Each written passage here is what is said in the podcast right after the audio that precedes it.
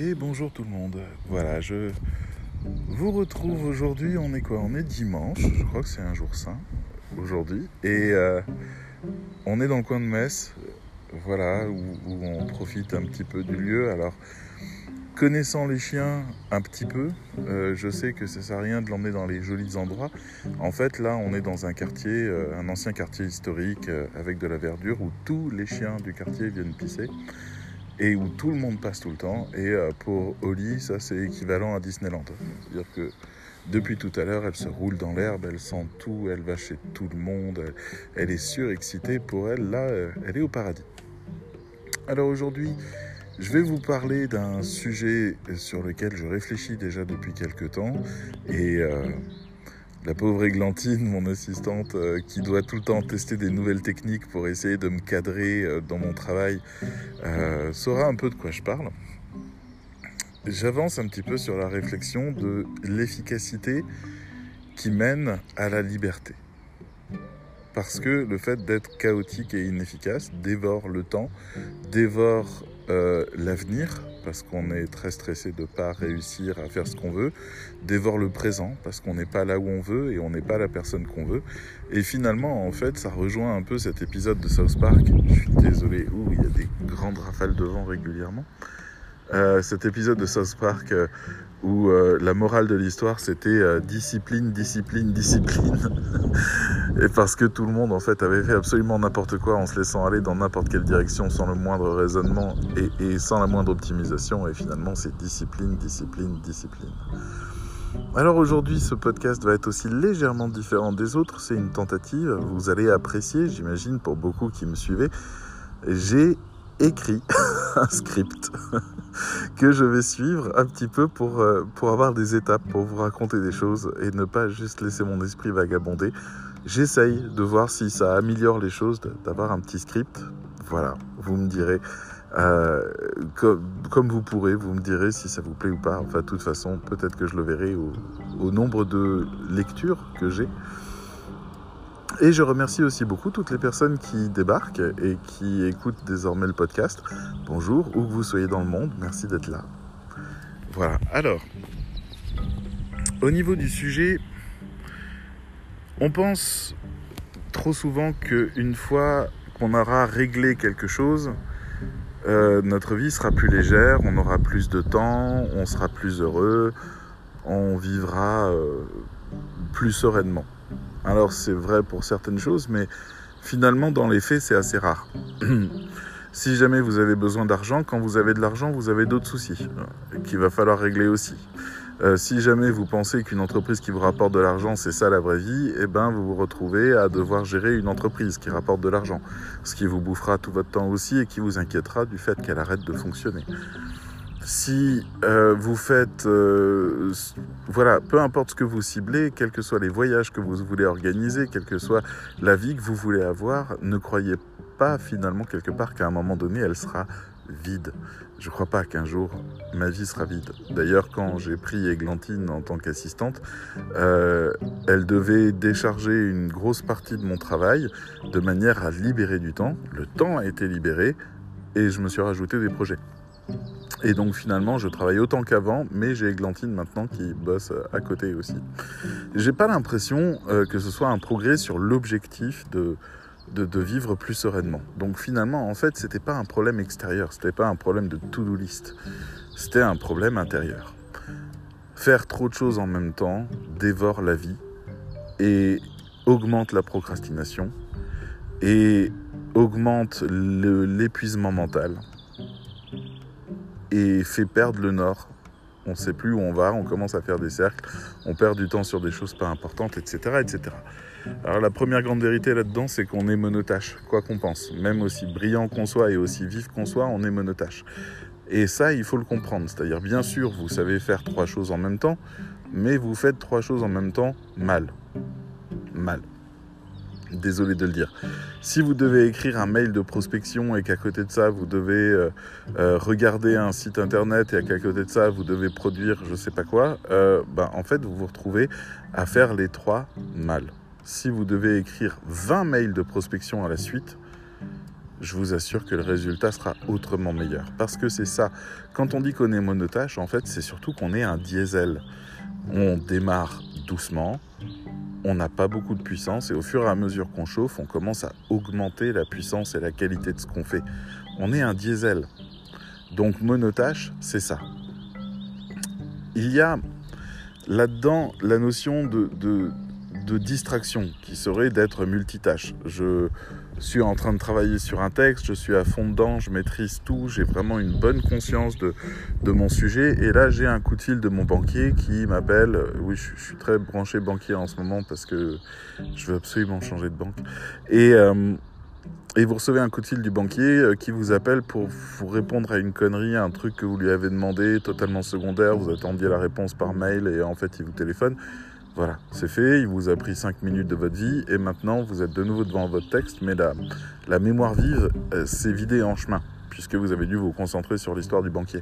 Et donc là, vous avez 10 à 15 minutes pour réussir à revenir à la qualité optimale de focus que vous aviez auparavant. J'ai vu dernièrement que Will Smith, qui je ne sais pas pourquoi est une icône de réussite aux États-Unis, je suppose que c'est quelqu'un qui a réussi, et énumérer les raisons de sa réussite, un peu comme une espèce de coach. Et en fait, je me souviens d'un mot en particulier, c'est focus. Et focus, je viens de comprendre ce que ça veut dire. Ça veut dire le diesel qui chauffe. D'accord ? Quand il vous faut 10 à 15 minutes pour revenir dans votre texte, eh ben en fait, peut-être que si vous écrivez pendant ce temps-là, votre texte, il devient vraiment moins bon, il devient vraiment moins pertinent, ou alors peut-être que vous vous énervez à aller chercher plus d'informations parce que vous les aviez précédemment en tête, etc., etc. Focus. Focus, ça veut dire essayer d'atteindre les 100% de ce que vous pouvez donner dans une tâche. Ça veut dire éviter toutes les distractions. Il faut vraiment comprendre cette histoire-là. On n'est pas multitâche. On a une charge mentale, cette fois-ci dans le bon sens du terme, une mémoire à court terme qui se charge des informations... Enfin, les psychologues vont me tuer, c'est pas du tout la mémoire à court terme. Mais bon, une mémoire temporaire qui va stocker les informations de la mémoire principale plus proche de justement la mémoire à court terme pour permettre les articulations complexes et les raisonnements profonds. Donc, on est monotache. Si vous n'avez pas l'occasion d'être vraiment en position de focus pendant une heure ou deux parce que vous êtes régulièrement interrompu, alors, divisez votre mission en petites tâches et soyez focus pour chacune de ces petites tâches. Ça vous prendra un peu plus de temps de recharger à chaque fois, mais vous pourrez peut-être aussi vous laisser des notes sur le côté de vos tâches pour préciser quelle est la suite que vous voulez donner aux choses, des petites notes destinées à votre moi du futur qui sera déconnecté, lui, et il faudra qu'il se reconnecte. Vous pouvez peut-être gagner un peu de temps à vous focus là-dessus. Alors enfin, on n'y est pas encore tout à fait. Aller au bout de chaque étape, en fait, c'est important. C'est important psychologiquement. Aller au bout de chaque étape, de chaque tâche, de chaque mission qu'on se fixe, c'est vraiment important parce que la suite de l'histoire, c'est après. Ça fait un peu penser à ces jeux vidéo. Vous savez, on en a fait plein qui sont des grands jeux d'aventure. Et... vous avez une tâche principale et c'est vachement bien. Et puis en allant vers la tâche principale, vous rencontrez plein de petites tâches annexes qui vous proposent des petites aventures ultra cool, etc. Et un jeu qui a 2 heures de vie se retrouve à en avoir 40 parce que vous faites toutes les tâches annexes, toutes les intrigues secondaires, tous ces trucs-là. Et en soi, dans un jeu, c'est plaisant, mais quand c'est votre vie, quand c'est votre travail, ben, c'est plus du tout drôle parce que là où vous auriez pu gagner beaucoup d'argent, bon, relativement, je ne suis pas là pour vous vendre du rêve, mais là où vous auriez pu avoir un chiffre d'affaires super qui vous aurait permis d'acheter l'ordinateur, le matériel ou le service ou l'abonnement dont vous aviez besoin pour continuer et augmenter vos performances, et ben à la fin du mois, vous n'avez pas atteint votre chiffre parce que vous avez fait des tonnes de tâches secondaires qui vous semblaient tellement essentielles. Mais en réalité, ces tâches secondaires, vous pouviez les faire à condition de d'abord finir la tâche principale. Tâche principale finie, tâches secondaires qui suivent. Et ainsi, en fait, vous avez déjà accès à tout ce que la tâche principale vous offre comme fruit, comme gain. Vous comprenez ? Vous rallongez la durée de vie, vous rallongez la durée de votre succès à ne pas vous focus. Si jamais vous devez faire une formation, par exemple, pour pouvoir augmenter réellement votre chiffre d'affaires, ne mettez pas 1 an à la faire. Je dis ça parce que la MFM fait 1 an et qu'il y a des gens qui n'ont pas encore fini au bout d'1 an. Ne mettez pas 1 an à la faire si elle peut vraiment, vraiment, vraiment vous servir. Ne mettez pas 1 an à la faire. Consacrez-y un temps pendant quelques mois, un temps réservé, un temps focus pour essayer d'en tirer le maximum, parce que la personne que vous serez après cette formation n'aura plus rien à voir avec la personne que vous étiez avant. Même chose si vous êtes community manager, même chose si vous êtes designer, même chose. Voilà, si à un moment donné, par exemple, vous n'arrivez pas à trouver des clients, faites une formation sur la prospection. Si ça ne suffit pas, une deuxième, si ça ne suffit pas, une troisième, c'est votre mission. Et le fait de procrastiner sur ces choses-là, ou d'essayer un petit peu, ou de faire comme moi, d'acheter des formations et de les oublier. Là, par exemple, j'avais prévu de faire un super truc avec les newsletters et je me dis, mais en fait, je ne sais pas faire ça avec le logiciel. Et hier, j'ai découvert qu'en fait, j'avais acheté une formation il y a 3 mois sur ce logiciel. Et dans ce but-là, avec tout ce qui est expliqué, voilà, elle dure 3 heures et je ne l'ai jamais faite. Et c'est ma faute. C'est complètement ma faute. Et aujourd'hui, j'en prends conscience. J'attaque tous les fronts en même temps. Donc, je me perds complètement là-dedans. Hier, avant-hier, j'ai commencé à mettre en place une autre routine. Bizarrement, je travaille le soir. Je ne regarde plus la télévision, je ne lis plus. Voilà, je suis devant mon ordi et je travaille à un autre rythme. Je ne suis dérangé par personne. Je vais à fond dans ce que je fais. Hier, j'ai corrigé 35 textes pour mon agence. C'était long, ça m'a pris 3 heures, c'était très long, mais c'était cool, parce que j'ai pas stressé, je buvais mon petit thé, je lisais les choses, voilà, je mettais mes petites annotations, je mettais mes petits trucs, j'ai été un peu plus apaisé que d'habitude, parce qu'habituellement j'ai pas le temps de bien le faire, donc j'ai tendance à m'énerver sur mes corrections, et de mettre des commentaires et des notes qui sont, de ce que les élèves m'ont dit, notamment quand ça concernait l'agence école, pas très clair et pas très sympa. Donc j'ai beaucoup amélioré ça. Et enfin j'espère en tout cas, j'attends les retours. Mais voilà, et en fait hors de toute distraction, je suis beaucoup plus focus. Et donc, je suis beaucoup plus satisfait de ce que je produis. Ça m'intéresse beaucoup. C'est comme ce podcast. Il y a quelque chose ce matin qui m'a dit fais ça bien. Si tu veux faire ça, si on t'accorde du temps, de l'audience, fais ça bien. Au début, je suis d'accord. C'était j'ai une idée, je vais en parler. Et ça, pourquoi pas, je vais continuer à le faire. Mais fais ça bien. Les gens sont tellement ravis quand tu arrives à les amener à réfléchir autrement à leurs problèmes et à leurs questions. Et même si c'est pas ma mission première, que je vous donne le fruit de ma réflexion, ce qui me permet de la recomposer aussi, il faut que je fasse ça bien. Donc, j'essaye de faire des petites notes. Voilà, par exemple. Et un des prochains points, justement, de ma petite note, c'est le fait d'apprécier ses réussites, de se détendre, de gagner, de mériter son temps libre. S'il y a une chose qui, moi, me tue depuis plusieurs années maintenant, c'est le fait d'avoir toujours le sentiment d'être en retard, de ne pas être là où il faut, de ne pas être à l'heure, de ne pas être suffisant et de devoir cravacher. Et le seul temps libre que je m'accorde, en fait, c'est la procrastination. Très sincèrement, hein. C'est la procrastination, c'est-à-dire être devant une tâche et puis traîner, faire un petit truc pour moi. Là, hop, j'ai volé du temps. Comme s'il n'y avait aucun temps à moi, finalement. Mais en fait, si je fais mes missions bien, si je fais mes étapes bien, si je valide des choses, si la progression est sensible, alors je mérite mon temps libre. Et tant pis pour le reste, ça attendra. C'est vraiment important de comprendre ça. Si je limite le nombre de missions que je dois accomplir par jour et que je réussis bien, j'ai le droit de me reposer. C'est con, hein ? Je pense que Dieu avait le même problème. C'est pour ça qu'il a dit « Hey, dimanche, cool. Ok, dimanche, pas de mission, pas de stress, pas de truc. Dimanche, cool. » Parce qu'il avait fait tout le boulot et je suis sûr que lui, il est pareil que moi. C'est-à-dire qu'en fait, il procrastine en douce, il crée les ornithorynques quand il a un peu la flemme. Ce genre de truc qui devrait être très très sérieux, et puis voilà, c'est son petit moment de loisir-plaisir, et je pense qu'arrivé au bout de 6 jours, il s'est dit attends, je vais me cramer si je continue comme ça, hop, temps de pause. Et puis les humains, ils ont dit 6 jours, temps de pause, ok. Je suis pas sûr que c'était dédié à nous, c'est surtout lui qui avait besoin, enfin bref, pardon, pour certains peut-être je blasphème, c'est juste que je m'amuse un petit peu, je pense que si Dieu existe, il est sympa. Voilà, et qu'il a le sens de l'humour parce que c'est lui qui l'a inventé. Donc, À côté de ça, il y a quelque chose aussi que j'ai compris, c'est que à force de regarder tout le temps la fin de... Le moment, vous savez, où on arrive sur l'île paradisiaque, le moment où ça y est, on a fini toutes les missions, ça y est, tout tourne, ça y est, tout est parfait, et enfin, tout fonctionne, et on arrive à un rendement, eh ben, à force d'être focus là-dessus, on s'épuise, parce que c'est... Ça rappelle l'histoire de Jonathan Livingstone qui essayait d'atteindre le soleil, et qui n'y arrive pas, parce que plus il s'en approche, plus le soleil reste là où il est. C'est impossible pour Jonathan Livingstone, le goéland, qui est un livre de Richard Bach que vous devez lire, ok. Vous avez lu Le Petit Prince et vous n'osez pas dire que Le Petit Prince c'est nul, mais en fait Richard Bach, ça c'est top. C'est vraiment, vraiment top. Allez-y, et c'est un peu le même acabit que Le Petit Prince.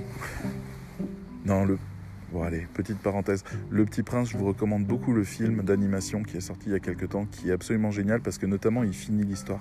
Et il finit l'histoire d'une très très intelligente manière. Mais surtout, l'histoire est géniale. Et c'est la meilleure version du Petit Prince que j'ai jamais vue, ce film. Donc allez-y.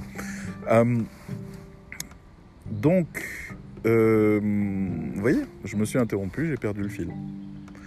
Donc je disais en fait qu'on essaye de s'approcher le plus possible du soleil à longueur de temps en pensant qu'on arrivera à un moment où on sera arrivé à la fin de l'histoire, c'est-à-dire au moment où ça y est on plane quoi, tout va bien, on a atteint les sommets qu'on voulait, mais en fait non, ça n'arrive jamais.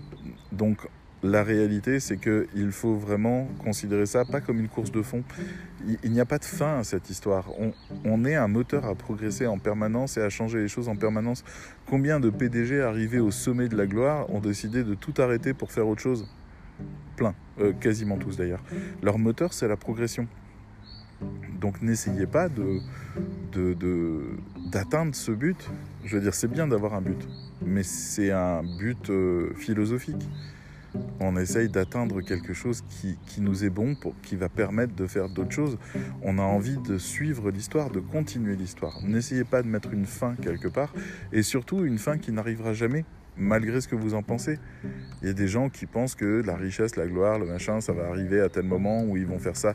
Combien de youtubeurs se lancent avec des recettes? Je pensais à un, il n'y a pas longtemps encore, qui faisait des tests de cuisine que je suivais, je crois qu'il s'appelle Le Costard. Je ne sais pas ce qu'il est devenu, mais c'était de la recette de cuisine pure et simple de ce qui fonctionnait sur YouTube, et il a réussi, et puis il a explosé en plein vol à un moment donné.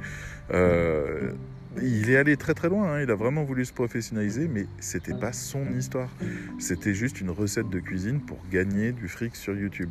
Et je crois qu'il n'a pas gagné suffisamment, il n'arrivait pas à arriver en tendance, il n'arrivait pas à ramener suffisamment d'argent. Et il s'est épuisé et il est reparti ailleurs parce que il faut que l'histoire du présent vous intéresse, pas celle de l'avenir, celle du présent. Et c'est là le dernier point que je vais aborder. Beaucoup de gens pense qu'il faudra qu'il fasse telle ou telle chose demain, que c'est important de régler tel problème, qu'il faut atteindre tel truc. Alors, il y a des vraies urgences dans la vie, je le concède. La plupart du temps, c'en est pas. La plupart du temps, vous devriez vous concentrer juste sur votre journée pour faire une bonne journée de progression, production, qui vous donne de la vraie satisfaction. Ou arrivé à la fin de la journée, vous vous dites « Et voilà, j'ai bien avancé, j'ai bien réussi tout ce qui était demandé, j'ai bien progressé autant que je voulais. » Et c'est ça, le véritable oasis dans le travail n'est pas celui qu'on atteindra demain. C'est celui dans lequel on est chaque jour en étant dans le présent. Alors beaucoup de gens ont déjà des initiations plus ou moins fortes en méditation notamment ou en pleine conscience. Je vous recommande vraiment de vous intéresser à ces techniques parce que c'est de l'hygiène mentale. Le fait que votre esprit ne se focalise pas sur demain qui est angoissant parce qu'il y a encore tant de choses à faire, mais sur aujourd'hui et les petits pas qui vont être faits, qui vont dans la bonne direction. Ok, célébrez les réussites, mesurez votre progression par rapport à votre début, pas par rapport à là où vous voudriez arriver, parce que sinon c'est l'histoire de Jonathan Livingstone et du soleil. Essayez de vous focaliser sur maintenant. Essayez de rester focus quand vous faites quelque chose. Essayez de n'être dérangé par rien pendant les temps de production. Essayez de toujours vous dire ce que j'ai fait est bien. Ne négociez pas avec ce qui fait votre fierté. Voilà. Je suis ravi d'avoir partagé ça avec vous. C'est vrai que les petites notes, ça aide bien, quand même. J'espère que ça vous a plu.